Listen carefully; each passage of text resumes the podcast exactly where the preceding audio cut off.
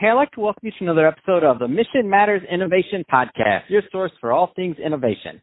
My name is Adam Torres. You can follow me on Instagram at Ask Adam Torres. Keep up with my book releases, book tour schedule, signings, all that other good stuff. Always love to connect with you there. And as always, if you'd like to apply to become a co-author of one of my upcoming books, just head on over to the website, missionmatters.com, and click on Become an Author to apply. All right, so today I have Jacob Garlick on the line, and he's Managing Director over at IQ Technologies and Consulting. Jacob, welcome to the show. Hey, thanks, Adam, for having me. Delighted to be here. Oh man, so uh, hot topic today: uh, state of M and A in SaaS. Um, a lot of people uh, from the SaaS industry listen to this podcast, so excited to get into this with you. But before we do, um, I do want to go a little bit further into what you're doing over at IQ Technologies and Consulting. Uh, tell us a little bit more about the company, please. Yeah, sure. Thanks for uh, reaching out today and having me on the show. So over at IQ, we are a management consulting firm uh, focused primarily in M&A due diligence in the technology space. So private equity firms typically hire us to assess the marketing, sales, customer service, and product roadmap of technology companies they're looking at buying, as well as their competitors, to help evaluate where they rank um, in the marketplace and to help them architect a dramatically more competitive uh, go-to-market strategy uh, for the business that they buy.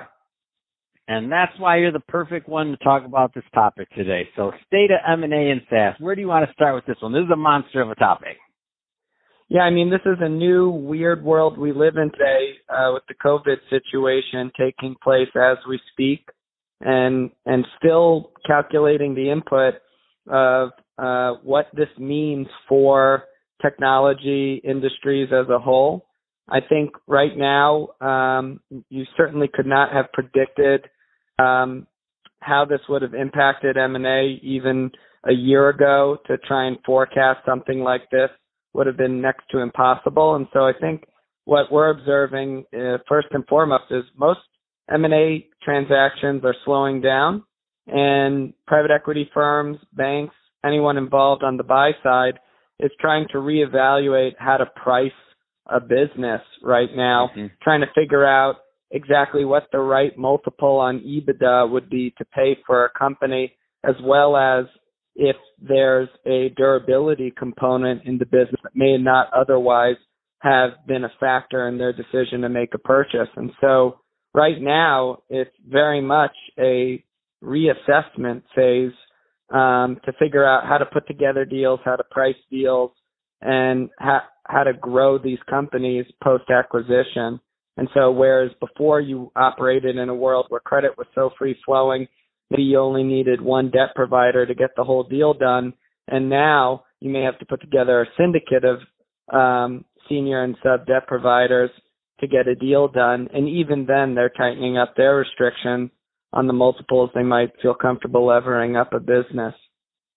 Yeah, the pricing side alone, like to to tackle that, I'm like, like what do you do? Because you're like you can have these some of these businesses. It's gonna uh um it's gonna be tricky because they may have been doing pretty well, you know. And then you think about like you said the durability side. It's like how do you like who could have seen this happen? Like nobody, nobody saw this happen. You said next impossible. No. I hope it was impossible. Bill Gates. Nobody. Yeah, yeah. There Bill you go. he, saw it happening. he saw it. He saw it. Other than him, uh, nobody saw it. So now I'm pricing it. Not asking you, by the way, to have your have your crystal ball or anything like that, obviously, because none of us have that. Um, but where do you think it, um, where do you think are going to be some of the more interesting areas that let's just say loosen up um, sooner than later in terms of the in terms of the SaaS market? Yeah, great question. I think anybody who's evaluating uh, prospective companies to to buy is sort of setting up their new formula or criteria for making a purchase. And you know, whereas before typical SaaS M&A looked like a revenue multiple, right? Um, yep. Whereas now you might be looking at EBITDA multiples.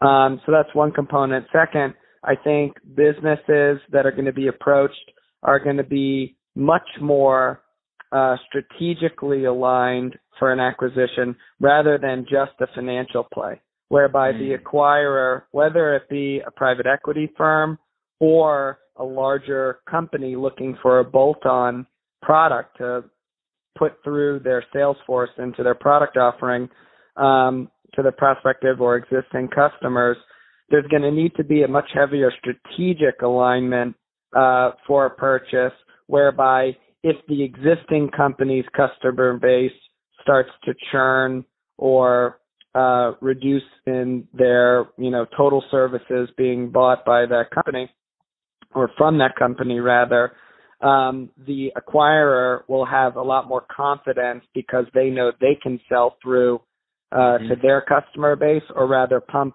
revenue through that product as a cross sell to their existing uh, customer base or uh, channel relationships through the partners they're working with. And so um, those are typically the groups willing to pay a premium for a business. In fact, before I started IQ, we I ran uh, the revenue team for a B2B software product company called mHelpDesk, and we were acquired by HomeAdvisor, the number one lead gen provider for field service companies. They also acquired Angie's List, and we were a CRM technology for field service companies.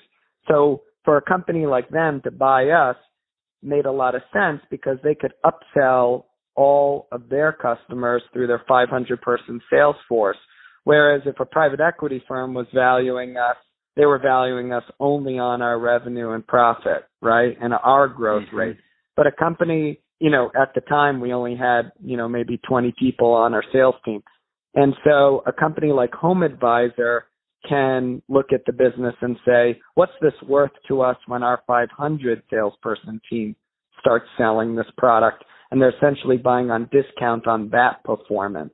So in a COVID related world, right, or a post pandemic world, I think strategic acquisitions are going to make a lot more sense where there's operating leverage, even in the sanitation business.